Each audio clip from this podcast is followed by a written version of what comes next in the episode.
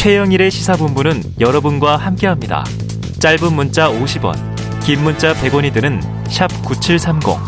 라디오 어플 콩과 유튜브는 무료로 참여하실 수 있습니다.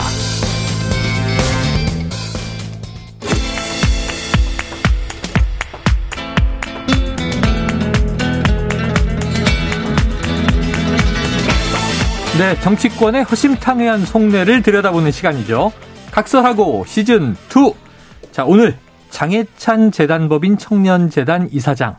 처음 불러보는 호칭이에요. 낯설어요. 그리고 네. 현근택 변호사 함께하겠습니다. 두 분 어서 오세요. 네, 안녕하세요. 야, 장희찬 평론가, 장희찬 청년 TF 단장 네. 전직이죠. 그리고 이제 최근에 이 재단법인 청년재단 이사장으로 취임을 하셨어요. 이틀 됐습니다. 이틀. 네. 아, 따끈따끈합니다. 네, 따끈따끈합니다. 그래서 오늘 안경도 바뀌시고 네. 뭔가 중후해 보이는 자, 청년재단 어떤 일을 하는 곳인가요? 그 청년들의 삶의 질을 향상하기 위한 음. 모든 사업을 하는 민간 비영리 공익재단이고요. 네네. 뭐 청년 취준생 지원부터 뭐 기업에서 하는 ESG 활동 있죠. 네네. 여러 가지 이제 사회 경험 활동 같은 경우를 대신 운영해 주기도 하고 어. 또 친환경 미래 이런 것도 청년 이슈니까 네네. 그와 관련된 그러니까 청년과 관련된 모든 일을 오. 하는 비영리 재단입니다. 엄청납니다. 뭐 진로 개발, 취업 문제, 네. 또뭐 저출산 문제, 청년들의 결혼 그리고 또 이제 뭐 창업 그렇죠. 지원해 줘야 될 게 엄청나게 네. 많잖아요. 점점 더 이 업무의 폭을 넓혀야 되는데 이렇게 네. 홍보할 수 있는 시간을 주셔서 진심으로 예, 예. 감사드립니다. 아니 긍정적인 건 뭐냐면 이게 전 새로 생긴 줄 알았더니 예. 그래도 오래 있어 왔는데 네. 청년 재단을 청년이 맡았다. 그러면 그, 이제 청년들을 제가 직전 이사장님보다 네. 34살 어리더라고요. 아, 제가 아, 그래서 많이 이제 어려졌습니다. 네, 네. 그 직원분들 중에 저보다 연배가 높으신 분도 있고 음. 그런데 이게 어쨌든 좀 젊은 사람들이 중심이 돼서 청년이 한번 청년 사업 해보자 이런 네. 취지가 있었던 것 같아서요. 네. 좀 많은 책임감 느끼면서 한번 잘해보려고 합니다. 예, 잘하시길 기대합니다. 감사합니다. 굉장히 시간을, 중요한 네. 역할일 것 같아요. 왜 그러냐면 예. 지금 뭐 다 우리 대선 때도 항상 문제가 됐는데 음. 취업, 그렇죠. 예, 그 다음에 집, 뭐 주거 문제, 예, 그러니까 다 뭐 코인하고 주식하는 게 결국은 이제 집을 살 수 있는 한 번에 살 수 있는 능력이 안 되기 안 때문에 근데 이제 대부분 아마 그런 거에 대한 상대적인 박탈감을 느끼는 분들이 굉장히 많아요. 음. 그러니까 우리 때만 해도 그냥 취직하고 벌어서 집 사고 이게 어느 자연스럽게 됐는데 네네. 지금 청년들은 그게 안 된단 말이죠. 네. 그러다 보니까 굉장히 어찌 보면 이제 기성 세대 이런 데서 어찌 보면 이제 울분을 갖고 있는 건데 그런 문제 음. 해결책을 제시해야 되는 거예요. 아, 현 변호사님 모셔야겠는데요. 아니 두분 가까우시니까 네. 뭐 자문도 하시면서 아니 저는 청년이 아니에요. 그러면은 현 변호사님 기득권 세대 중년 재단 만들어 주세요. 중년 재단. 저도 가입하게. 중년 세대는 뭐 만들면 오히려 욕 네. 먹죠. 정치권 이슈가 워낙 많아서 바로 그냥 본론으로 들어가 보겠습니다. 두 분께서 각각 키워드 꼽아 주셨는데요. 양두 구육. 야. 한동훈 완승. 자, 먼저 현 변호사님, 이 사적 대화다, 오해하지 않을 것이다, 유감이다, 이 대통령실의 해명이 나왔고요. 이준석 대표가 오해할 게 전혀 없이 완전히 이해한다, 이런 얘기를 하면서 SNS에는 양두구육 이야기를 풀어서 올렸어요. 자, 양의 머리를 걸고 개고기를 판다, 뒤에서. 무슨 뜻입니까? 뭐 실제로 좀 다르다. 그러니까 실제 본심과 뭐 이렇게 다르다. 아니면 뒤에서 하는 일과 앞에서 하는 일이 다르다 이런 얘기인데 음.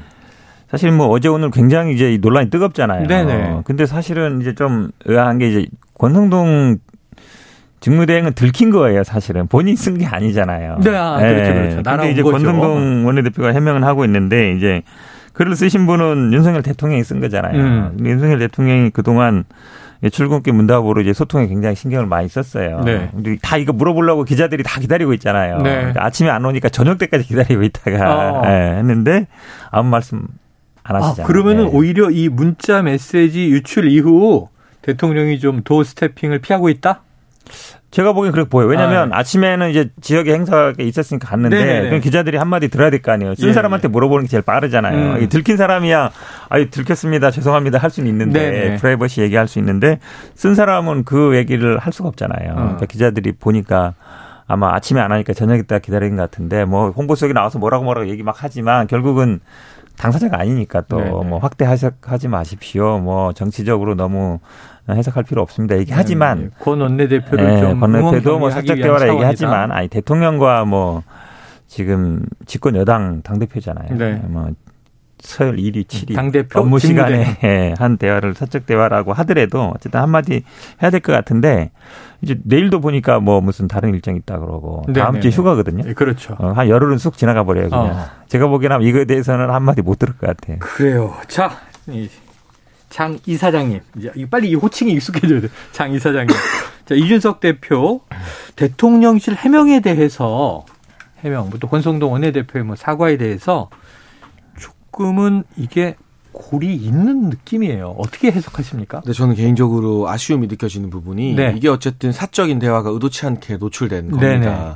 물론 뭐 민주당에서는 사적인 대화가 어딨냐라고 네, 하지만 그 얘기하고 있죠. 대통령이나 이 여당 대표, 음. 원내 대표도 사적 대화 있을 수 있죠. 사람인 이상. 뭐 박 홍근 원내대표나 우상호 네네. 비대위원장, 이재명 의원은 본인의 뭐 문자 메시지나 통화 내역 이런 거 다 공개합니까? 네네. 그렇지 않아요. 이게 음. 대중이나 국민들에게 공개될 것을 전제하고 하는 발언과 음. 전혀 그런 걸 생각지 못하고 음. 이두 사람 사이에 나누는 사적 대화는 당연히 여러 가지 의미나 표현이 달라질 수밖에 없는 것인데 음. 예기치 않게 그런 사적 대화가 노출되면서 이런 해프닝이 일어났습니다.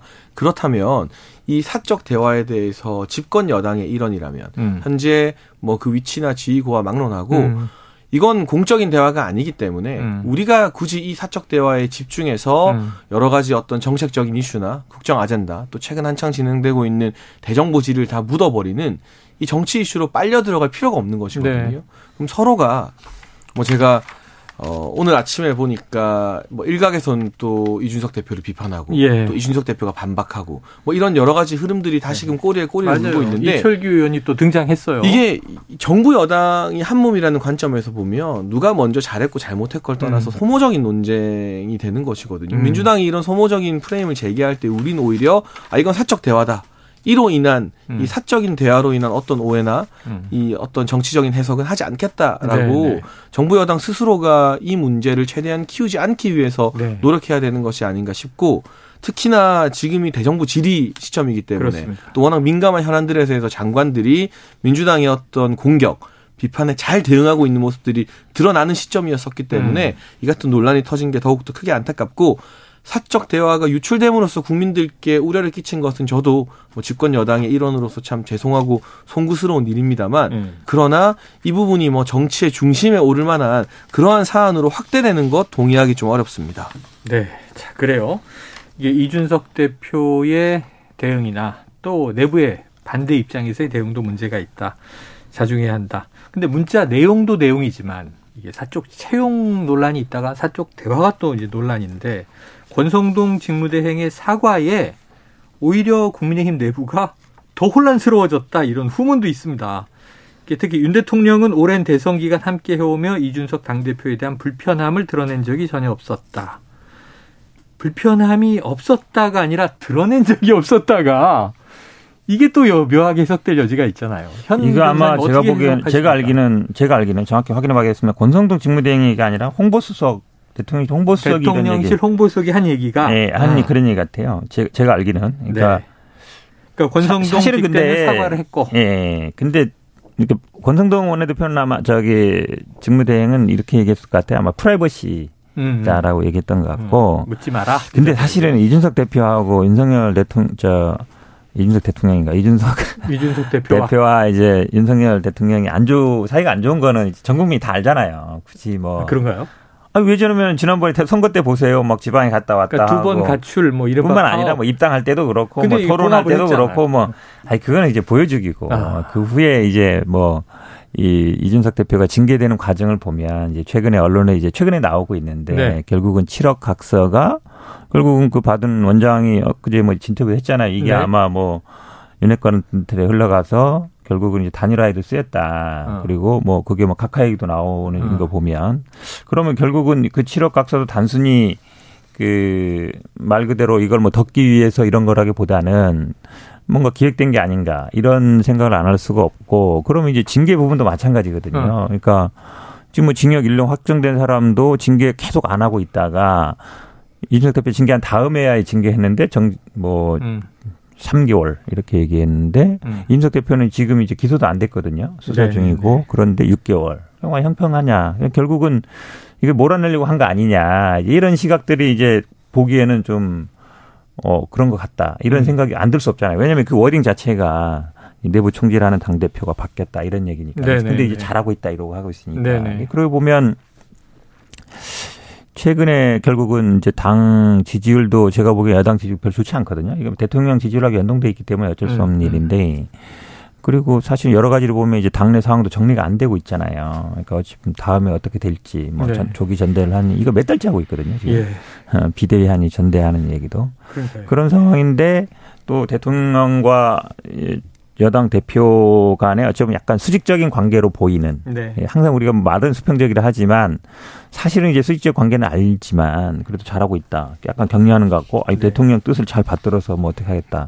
약간 네. 상호 관계처럼 보이잖아요. 음. 예전에도 보면 그런 부분들이 보면 이게 과연 제대로 돼가고 있는 건지 음. 오히려 제가 보기엔 좀 더 걱정이 됩니다. 그리고 오히려 이제 이 징계의 또 배후에 이제 이른바 윤심이 작용한 것 아니냐 이런 저는 그건 너무 과한 억측인 것 같아요. 저는 대통령께서 당무에 개입하지 않는다는 원칙을 철저히 지켰다고 음. 생각하고 있고 다만 이 대화는 제가 앞서 말씀드린 것처럼 대화니까. 사적인 대화고 그럼 대화의 포커스는 이전 상황이 아니라 어쨌든 윤리위 결정이 난 지금 상황에서 혼자 원내대표 역할, 당대표 직무 역할 하면서 음. 대정부 질의를 이끌고 있는 권성동 네. 원내대표에게 초점이 맞춰진 겁니다. 네. 그권 그러니까 대표에 대해서 나름대로 좀 격려도 하고 어. 위로도 하고 하는 차원에서 뭐 세간의 이야기들이 그렇게 표현했을 수 있는 것이지 네. 이한 문장 가지고 이 이전 상황 그러니까 당내에 어떤 혼란스러운 윤리 국면이 결정되기 이전 네. 상황까지 뭐 영향을 미쳤을 것이다라는 건 음. 그야말로 추측에 불과한 거죠. 네, 억측이다. 네. 자, 아까 말씀드렸던 뭐 이 불편함을 드러낸, 드러낸 적이 전혀 없었다. 이 표현은요.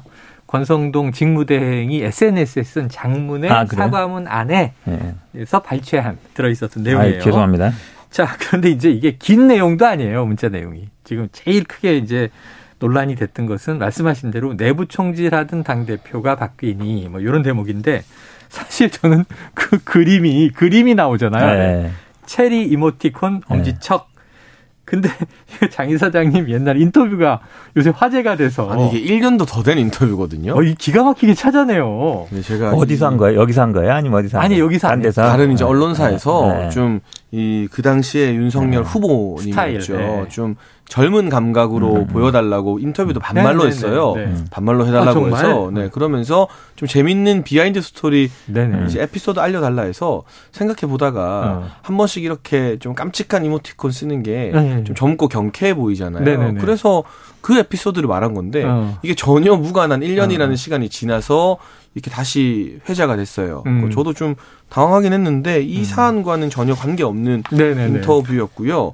뭐 그 당시에 제가 나름대로 뭐 보고를 했을 때 좀 잘 보고 한 것 같으면 이 이모티콘을 받는다고 했는데 네, 엄지척이니까 이게 또 이제 여러 가지 사안에 대해서 어. 그냥 답변할 때 의례적으로 또 쓸 수 있는 네 편하게 쓰시는 이모티콘이잖아요. 예. 이걸 하나 가지고 제 인터뷰랑 엮어서 막 온갖 확대 해석을 하고 뭐 네. 일부 방송에서는 이걸 막 큰 화면에 띄워놓고 네. 막 해설을 하는데 물론 이게 이 네. 휘발성 강한 이슈라는 건 제가 이해합니다만 네네.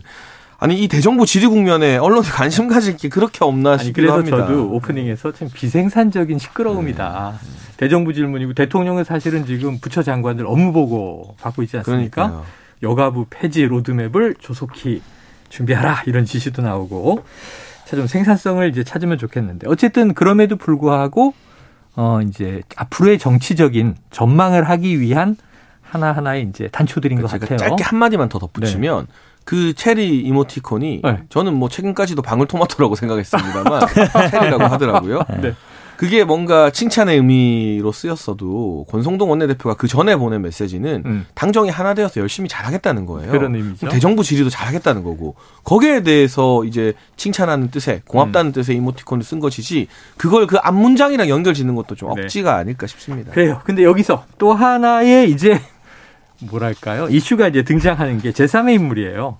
권성동 직무대행과 윤석열 대통령 간의 사적 대화라 전제하고 거기에 이 강기훈과 함께라는 이제 이 문장 앞 부분이 등장하면서 강기훈 누구지? 확인됐습니까? 어, 그건 오히려 저보다 더 잘하실 것 같은데 아무튼 지금 언론 네. 보도로 알 수밖에 없잖아요. 아니, 박홍근 원내대표가 네. 대통령이 실은 동명이일 수도 있고 그런 이름이 근무하는 건 맞는데 그 인물인지는 확인해 주지 않았는데 맞는 것 같아요, 대충. 그냥 맞다고 예, 있더라고요. 대, 체로뭐 지금 언론 보도에 대해서 청와대 저 대통령실에서 부인 안 하고 있잖아요. 음. 동맹이 있다 그러는데 아마 행정관으로 근무하는 게 맞는 것 같고. 행정관이고. 예, 자유의 새백당 대표라 그러는데 사실은 이제 이분이 뭐 예를 들어서 청년 뭐 80년생인가 그러니까 뭐 근무할 수 있죠. 제가 보기에 뭐 능력이 되면 되는데 결국은 문제 되는 게 이제 과거의 행적 같은 게 문제 되는 것 같아요. 음. 지금 언론 보도를 보면 결국은 과거에 유튜브 같은 데서 뭐 박근혜 탄핵이 뭐 중국이 개입했다든지 지난번에 이제 2016년 사유로 총선 때 뭐 부정선거라든지 한마디로 얘기하면 이제 약간 그거 유튜버들이 주장하는 내용들을 주장했었다. 음. 이런 게 이제 문제가 되는 거거든요. 이게 왜 그러냐면 지난번에 이제 안정권 누나가 나왔을 때도 처음에 이제 단순히 누나니까 뭐 연좌제를 엮지 마라 이랬는데 나중에 보니까 뭐 같이 진행도 하고 음. 뭐 안정권이 찍은 걸 올리기도 하고 뭐 이러면서 결국은 사표 제출이 됐죠. 보수 유튜버 이 출신들이 당에 어쨌든 청와대 시, 저 대통령실에 많이 있는 거 아니냐 이런 사람들이 어느 정도 영향을 받는 게 아니냐. 근데 이제 문제는 이런 거죠.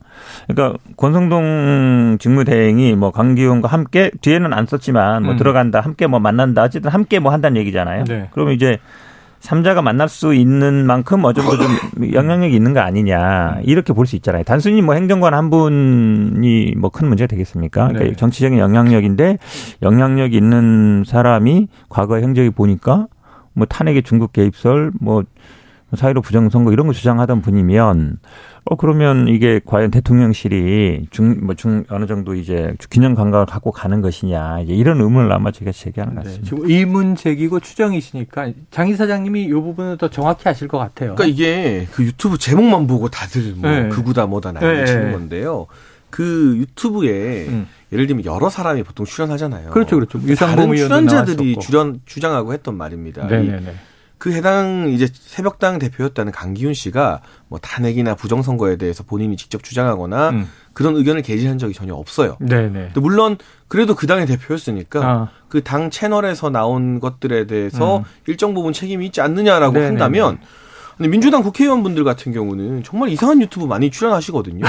거기 출연해서 뭐 네. 대통령 배우자에 대해서 말도 안 되는 음모론 음. 설파하는 그 자리에서 같이 웃고 막 박수 치고 해요. 음. 그럼 그거 지금 이제 우상호 비대위원장이 다 책임져야 음. 되는 겁니까? 네. 조금 결이 다르잖아요. 그러니까 이 강기훈이라는 사람이 지금 논란이 중심이 되었는데 네. 과거에 이 사람이 직접 했던 발언이나 네네. 행동을 가지고 뭐 책임을 묻는다면 네. 아마 그렇게 생각할 수 있겠다 싶은데 네. 어쨌든 활동 범위가 겹친다고는 하지만 본인이 네. 주장하거나 이 발언한 것이 아니라 다른 사람의 내용이 담긴 유튜브 제목만 보고 음. 아 이거 이 사람이 이렇게 말했구나라고 네. 사실 확인도 안 하고 지금 막 이제 민주당에서 몰아붙이는 음, 거거든요. 음. 그건 저는 온당하지 않다는 생각을 하고 네. 제가 어쨌거나 그 권성동 원내대표의 텔레그램에 나오는 강기훈이 제가 아는 그 강기훈 씨인지는 모릅니다. 뭐 동일인이 아닐 네. 수도 있으니까요. 근데 제가 아는 분은 선대본에서 나름 같이 또 일을 하고 이 업무를 봤었는데 음. 일각에서 주장하는 그런 극우적인 메시지나 의견을 음. 단한 번도 개진한 적이 없습니다. 없다. 뭐 이 과거 문재인 정부의 좀 친중 노선에 대해서 비판적이었다. 네. 이런 게 극우인 건 아닌 거잖아요. 음. 우리가 중국을 상대로 당당한 외교해야 된다. 음. 이런 입장이 극우랑은 거리가 멀지 않습니까? 그 외에 뭐 여러 가지 지금 이야기 나오는 유튜브 제목에 있는 네네네. 네, 네. 그런 내용들은 전혀 언급한 적이 한 번도 없기 때문에 네. 이건 좀 지나친 이제 프레임물이라고 생각합니다. 그래요. 시간이 흐르면 또 드러나는 대목이 있, 있을 한마디 하면요. 사실은 이것도 재밌는 현상이에요. 네. 왜냐하면 이제 동명이인이다 다 모른다 그런 대부분 아마 이제 언론이나 이런 데서는 대부분 뭐 그 사람 아니 냐라고 네네. 얘기하는데 사실은 뭐 행정관까지 뭐 다 밝혀라 이러면 사실 이제 비서관 같은 건 이제 언론에 공개되는데 예, 예. 문제가 되는 경우에는 대부분 이제 뭐 알려진다든지 하거든요. 음, 음. 그러니까 공개 못할 이유가 없거든요. 네네. 사실은 뭐, 뭐 저도 사실 개인적으로 모르기 때문에 긴지 아닌지 모르죠. 예. 네. 그런데 맞다 아니다 정도는 얘기해 줄 수 있는 네. 거고 지금 사실은 여기 이분이 이제 어쨌든 운영하던 채널이잖아요. 음. 그러면 이제 나와서 진행 예를 들어서 문제가 되면 그 편집을 누가 합니까? 음. 그분이 하는 거예요. 책임자거든요. 네네네. 물론 뭐 그분이 직접 할 수도 있고 다른 사람 할 수 있지만 음. 자신이 운영하는 유튜브에 대해서 발언한 것들에 대해서는 어느 정도 그 책임이 본인 있다? 책임이 있죠. 당연히. 알겠습니다. 자, 여기까지 정리하고 시간이 이제 좀 넘어갔어요. 왜냐하면 이제 오늘 각각 키워드를 하나씩 뽑으셨기 때문에 자, 다음 장혜찬 이사장이 뽑으신 주제 한동훈 완승. 요거는요, 육성을 오디오로 듣고 와서 이야기를 이어가 보죠. 문재인 정부는 7대 기준이 있었습니다. 검증은 문제 있는 걸 걸러내는 거니까요. 기준이 무엇입니까? 그 인사 검증의 7대 기준이라는 건 인사를 임명할 때 기준이죠. 무슨 말씀이냐면 7대 기준에 어긋나니까 이걸 하면 안 된다는 의견을 제가 내지는 않습니다. 그것을 7대 기준에 어긋나니까 임명을 안 하는 것. 그것은 이제 임명권자의 문제 아니겠습니까? 그런데 지난 정부에서는 7대 기준이 지켜지지 않지 않았습니까? 그러니까 지금 말씀을 들어보면 객관적 자료만 한다는데 그런 대서방식의 업무만 하기 위해서 직원 20명을 가지고 이 난리를 쳤단 말입니까? 그게 대서방은 아니고요. 대서방은 아니고 제가 오히려 역, 으로 말씀드리고 싶은 거는 그 정도의 객관적 투명한 업무를 하는데 이렇게까지 반대하시는 이미 출범이 두 달이 지난 데까지 이렇게까지 반대하시는 이유를 저는 이해하기 어렵습니다. 아, 시간이 다 돼서 제가 다음에 한 가지만 제가 아까 총리님 대신해서 말씀을 드리면요. 네. 지금 이제 그동안 한동훈 장관 대정부 질문 나와서 박범계 의원 바로 전임 법무부 장관이었죠. 네. 그 공방은 많이 보도가 됐고 저희도 다뤘어요. 이번에는 이제 김영배 더불어민주당 의원과의 공방을 뽑으셨는데 대서방 이런 말이 이제 등장을 해서 타인을 대신해서 관청 행정이나 법률 행위에 필요한 서류를 작성하는 영업을 하는 곳. 옛날에 뭐 대서소 이런 것도 있었는데. 저는 내용을 떠나서요. 네. 그리고 뭐 정치적인 지지도를 떠나서 아. 이 대정부 질의의 패러다임이 바뀐 것 같아요. 예. 지금 보시면 질의를 하는 음. 공격수 역할을 하는 야당 의원이 마이크 트리면서 어 음. 시간이 다 돼서 아, 네네. 제가 다음에 공격을 받고 가능한 질문 안 받으면 좋아할 그리고 음. 이 국회의원들의 질의 앞에서 원래는 벌벌 떠는 네네네. 개인처럼 굴었던 장관이 아니 잠깐만요 제가 할 말 더 있습니다라고 네. 말하거든요. 아. 그러니까 이게 대정부 질문의 패러다임을 바꿨기 때문에 제가 이 장면을 좀 선정해 주십사 했던 것이고요. 네. 이게 윤석열 정부가 새로 만든 전통이겠지만 음. 앞으로 다음 정부가 되고 또 일기 장관들이 바뀌고 이기 장관들이 들어서더라도 어. 제가 청문회 볼 때마다 이해 안 되는 게 음. 아니, 잘못했으면 비판 받아야 되지만 별로 잘못한 것도 없는데 장관들이 청문위원들 앞에서 무슨 죄 지은 사람처럼 음. 고개 푹 숙이고 국회의원들은 말도 안 되는 호통이나 치고 하는 게 참 답답했어요. 네네네. 그런 패러다임이 이제 바뀌었기 때문에 어.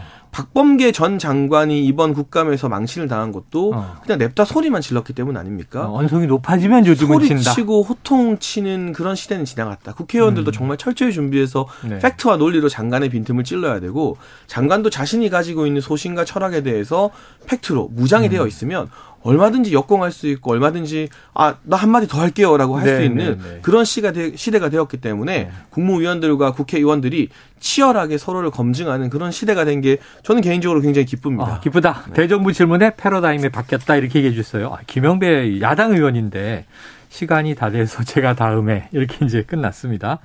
자, 현 변호사님 지금 이제 한동훈식 화법 이것도 화제인데 저는 그렇게 생각하지 않습니다. 저는 동의하지 않습니다. 말을 자르기도 하고 아니 문재인 정부 때는요 하고 역공을 펴기도 하고 받아치고 자 이게 민주당이 청문회 때 요런 모습 보였거든요. 한동훈 법무부 장관 후보자 때 청문회에서 그 많은 야당 의원들이 한동훈 후보자를 이기지 못했다. 이게 전략 부재 아닙니까? 어떻게 보세요? 그건 뭐 저도 아마 박방계 의원이 뭐 소리치고 호통치고 화낸 거 이게 대화할 때 뭐 화내거나 소리치르면 일단 사람들은 이제 내용은 잘 안 보거든요. 네네네. 그것만 이제 태도나 표정만 보기 때문에 별로 뭐 좋은 태도가 아니라고 보고 저도 좀 아쉬움이 있어요. 왜 그러냐면 음. 에, 그 당시도 그렇고 지금도 그렇고 결국은 법무부가 인사 검증할 권한이 있느냐. 요 부분. 음. 요 부분에 이제 치열하게 다투긴 했거든요. 결국 위임이냐 아니냐 이 부분이 있는데 이런 부분을 결국 다투야 되는 것이고 그럼 예를 들어 인사 검증을 했다는 장관들 아니면 여러 뭐 비서관들 뭐 제대로 했느냐 예를 들어서 뭐 박순애 장관이라든지 보건복지부 장관이라든지 물론 이제 에, 출범한 지 얼마 안 됐지만 그, 그 이후에 이제 인사검증 한 사람들이 있거든요. 이제 그런 것들을 따져 들어가요. 그럼 인사검증 제대로 한 거냐. 음. 이제 이렇게 이제 아마 제가 보기 팩트체크 들어가는 게 맞는 것 같고. 근데 이제 지금 뭐 이거는 한동훈 장관뿐만 아니라 뭐 윤석열 대통령도 그렇고 다 이제 과거에는 어땠느냐. 뭐 음. 민주당 인사보다 훌륭하지 않느냐. 뭐 음. 민주당 음. 때문에 지금 뭐 5년 말아 먹어가지고 지금 경제가 어렵다. 다 이제 탓하는 거는 뭐 권성동 원내대표나 네. 한동훈 장관이나 뭐 윤석열 대통령 비슷해요. 근데 뭐 그런 얘기 뭐 제가 보기 5년 내내 할 건지 궁금합니다. 알겠습니다. 윤 대통령 도스태핑이 하도 주목을 받으니까 이런 얘기 나왔죠. 스타 장관이 많이 나와야 한다. 정무 감각 가져야 한다. 요즘 정치권에서 좌동훈, 우상민 이런 얘기가 나온다고도 합니다. 이상민 행안부 장관 사석에서도 뭐 윤 대통령이나 김건희 여사와 상당히 가깝다라고 또 이제 전해지고 있는데 그 향후에 좀 크게 쓰임을 받을 가능성 어떻게 보세요? 저는 대통령 맞습니까? 입장에서 네. 원래부터 친해서가 아니라 네. 이상민 장관과 한동훈 장관 보면 든든할 것 같아요. 든든할 것 같다. 공격수 역할을 자처하고 예. 야당의 여러 가지 비판이나 음. 이 공격에 대해서 피하지 않고 그냥 다 받아내 버리잖아요. 음. 그 대통령이 참모 뒤에 숨지 않겠다고 했지만 그렇다고 해서 참모가 대통령 뒤에 숨어서 존재감이 없어지면 안 되거든요. 네, 네. 때로는 험한 전장, 뭐 경찰국 설치라던가 네. 이 검찰의 직접 수사권 어느 정도 예, 회복 예. 이런 부분에 대해서 음. 참모가 뛰어들어서 어려운 싸움을 해줘야 됩니다. 음. 그래야 또 새로운 길이 열리는 법입니다. 네. 그런데 한동훈 장관이나 이상민 장관은 거침없이 그 길에 뛰어들어서 때론 본인들이 상처도 입기도 하고 공격도 당하지만 음. 그렇게 쭉쭉쭉 나아가요. 네. 그럼 대통령 입장에서는 원래 뭐 친해서 이런 친소관계 때문이 아니라 아니다. 고맙고 든든한 참모가 되는 거죠. 네. 그래서 이 업무로 경찰국 설치 이후의 상황이나 이제 법무행정 이후 네. 검찰 수사 잘하는 걸 봐서 또 국민들의 2차 평가가 있겠습니다만 지금 봐서는 굉장히 어려운 길을 묵묵히 잘 가고 있는 참모들이기 때문에 네. 대통령 입장에서도 그럴 것 같고 음. 이 지지자인 제 입장에서 봐서도 어. 든든하고 고마운 마음이 드는 두 장관들입니다. 능력이다. 자, 현 변호사님 맞습니까? 어, 저는 지, 제가 지난번에 아마 한 몇 달 전인가 그런 얘기를 한 적이 있어요. 지금 뭐, 뭐 징계하니 많이 뭐 결국 당권 싸움인데 네네네. 차기 총선 공천권 싸움 아니냐. 그때 결국은 아마 뭐 한동훈 장관도 정치 진입할 것 같다 얘기했는데 네, 거기에 이제 플러스 알파 이제 다시 이제 이상민 장관도 들어오는 거죠. 그 부분에. 왜 그러냐면 안 네. 그러면 사실은 다음에 이렇게 당권을 갖고 치열하게 싸울 필요가 없어요. 음. 왜냐하면 대통령이 이미 됐기 때문에 네. 윤석열 대통령은 다시 정치를 하거나 다시 선거를 할 게 아니잖아요. 네. 그럼 이제 그 옆에 있는 분들 예를 들어서 참모, 대통령실이라든지 내각에 있는 분들 중에 다음 총선에 누가 나오느냐. 분명히 나오게 돼 있거든요. 네. 보통 그 지금까지 그래왔으니까. 그러면 이제 그전에는 한동훈만 관심이 있다가 이제 이상민 장관도 어, 그 안에 이제 들어오는 상황이 새로운 다크호스 그렇죠. 변수로 떠오를 수 있다. 그런데 뭐 차기 얘기하기에는 뭐 아직 3개월도 안 됐습니다. 그러니까 총선에서 어떤 역할을 하는지도 지켜봐야 되겠죠. 자, 오늘 여기까지 하고요. 장해찬 재단법인 청년재단 신임이 사장 현근택 변호사와 각설하고 시즌2 함께 했습니다. 두 분 고생하셨습니다 고맙습니다. 고맙습니다.